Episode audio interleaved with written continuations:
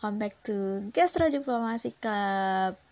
Oke, terima kasih udah mendengarkan podcast ini dan kali ini saya ingin sedikit membahas tentang salah satu makanan Indonesia yang mudah sekali dijumpai di berbagai daerah di Indonesia namun dengan nama yang mungkin berbeda gitu. Dan makanan ini pernah disebut sebagai makanan nasional oleh Menteri Pariwisata Arif Yahya pada saat beliau menjabat. Apa itu? Yaitu adalah soto. Ya, benar banget. Soto merupakan salah satu kuliner Nusantara yang terkenal. Dan tahukah Anda bahwa ternyata soto itu asalnya beneran dari Indonesia atau bukan sih?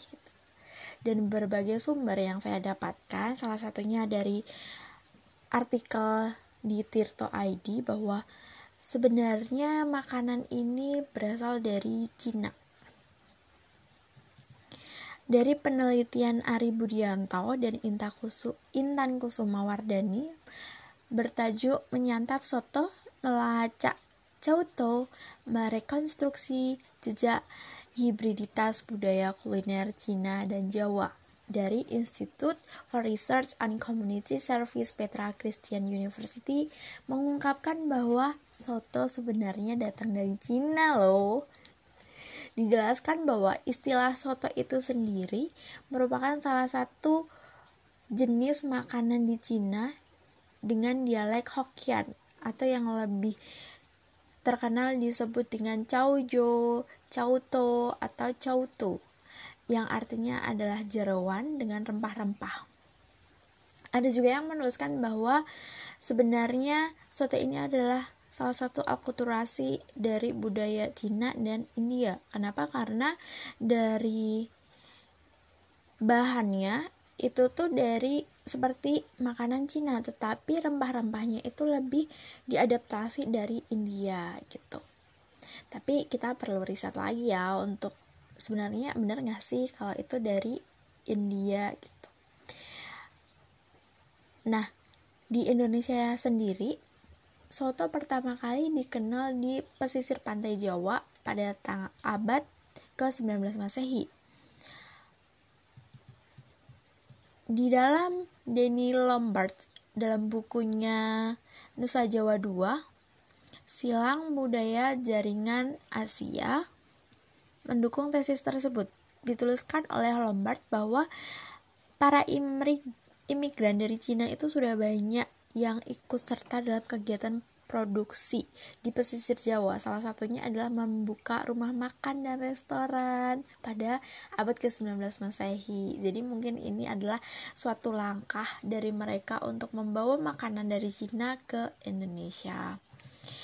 Lebih lanjut, Lombard menyatakan bahwa us usaha kuliner yang dirintis oleh orang-orang Tionghoa itu termasuk peranakan cukup mendominasi kala itu. Bukan cuma berbentuk warung, tetapi juga restoran. Tidak sedikit dari mereka yang menjual dengan berkeliling menggunakan gerobak atau pikulan. Nah,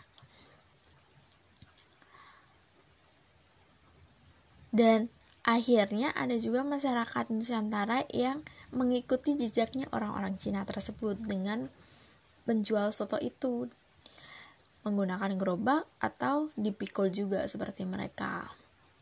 Dan soto disajikan dengan mangkok keramik dan sendok sup atau sendok bebek. Nah, ini khas banget ya seperti orang-orang Cina yang lebih suka untuk makan di menggunakan mangkok-mangkok keramik gitu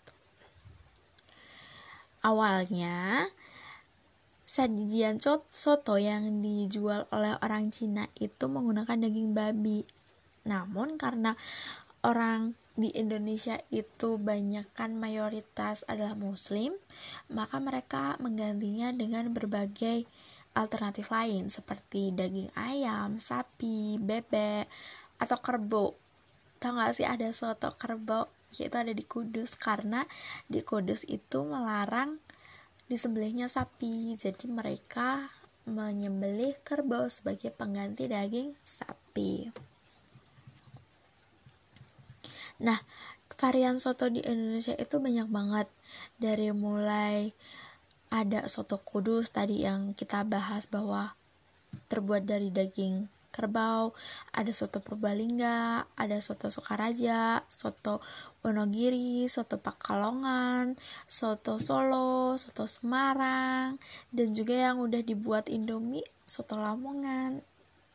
Masih banyak lagi mungkin varian soto seperti kalau di Makassar itu ada coto Makassar, tapi intinya idenya pembuatan itu sama yaitu soto dan mereka juga mempunyai karakter yang berbeda-beda. Bahkan di Pekalongan itu ada varian soto yaitu tauco. Tauto yang merupakan singkatan dari tauco soto yang memiliki rasa pedas manis diisi dengan potongan daging kerbau atau sapi. Ada juga soto kadipiro yang terkenal di Yogyakarta itu ada jalan yang memang khusus untuk menjual soto-soto kadipiro. Ada soto Taman Sari juga di Jogja itu ada soto Wanasari itu ketiga varian soto yang ada di Jogja itu memiliki karakter yang berbeda-beda meskipun ada di satu wilayah yaitu Jogja. Kok bisa?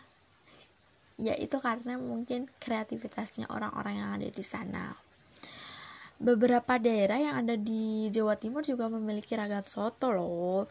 Tadi yang udah disebutkan ada soto Lamongan ada juga soto Madura soto Sulung Surabaya. Dan jenis soto yang ada di Jawa Timur itu biasanya khasnya itu ada taburan koya yang menambah cita rasa gurihnya. Koya itu apa sih? Itu loh bawang goreng terus yang di apa dicacah jadi lembut gitu enak nah mereka juga biasanya menggunakan tambahan lauk seperti ada telur puyuh, tempe, perkedel gitu. Di Jawa Barat juga ada loh varian soto yang ada namanya tuh soto Bandung, soto ayam Sunda, soto bebek Cilduk, soto sapi Banten dan lain-lain. Kalau di Jakarta sendiri ada apa? Ada soto Betawi yang pakai santan kental dan kerupuk warna-warni. Di luar Jawa tadi udah aku sebutin ada coto ma Makassar tapi ada juga soto Padang soto Medan soto Banjar soto Bandengan soto Palewali Mandar soto Manado soto Kikil Kendari ada juga soto Sasak dari Lombok dan tentunya masih banyak banget penamaan soto itu sendiri dikaitkan dengan nama daerah tempat soto itu berada. Tadi kayak udah disebutin ada soto Lamongan ada soto Solo Semarang Bandung dan lain-lain.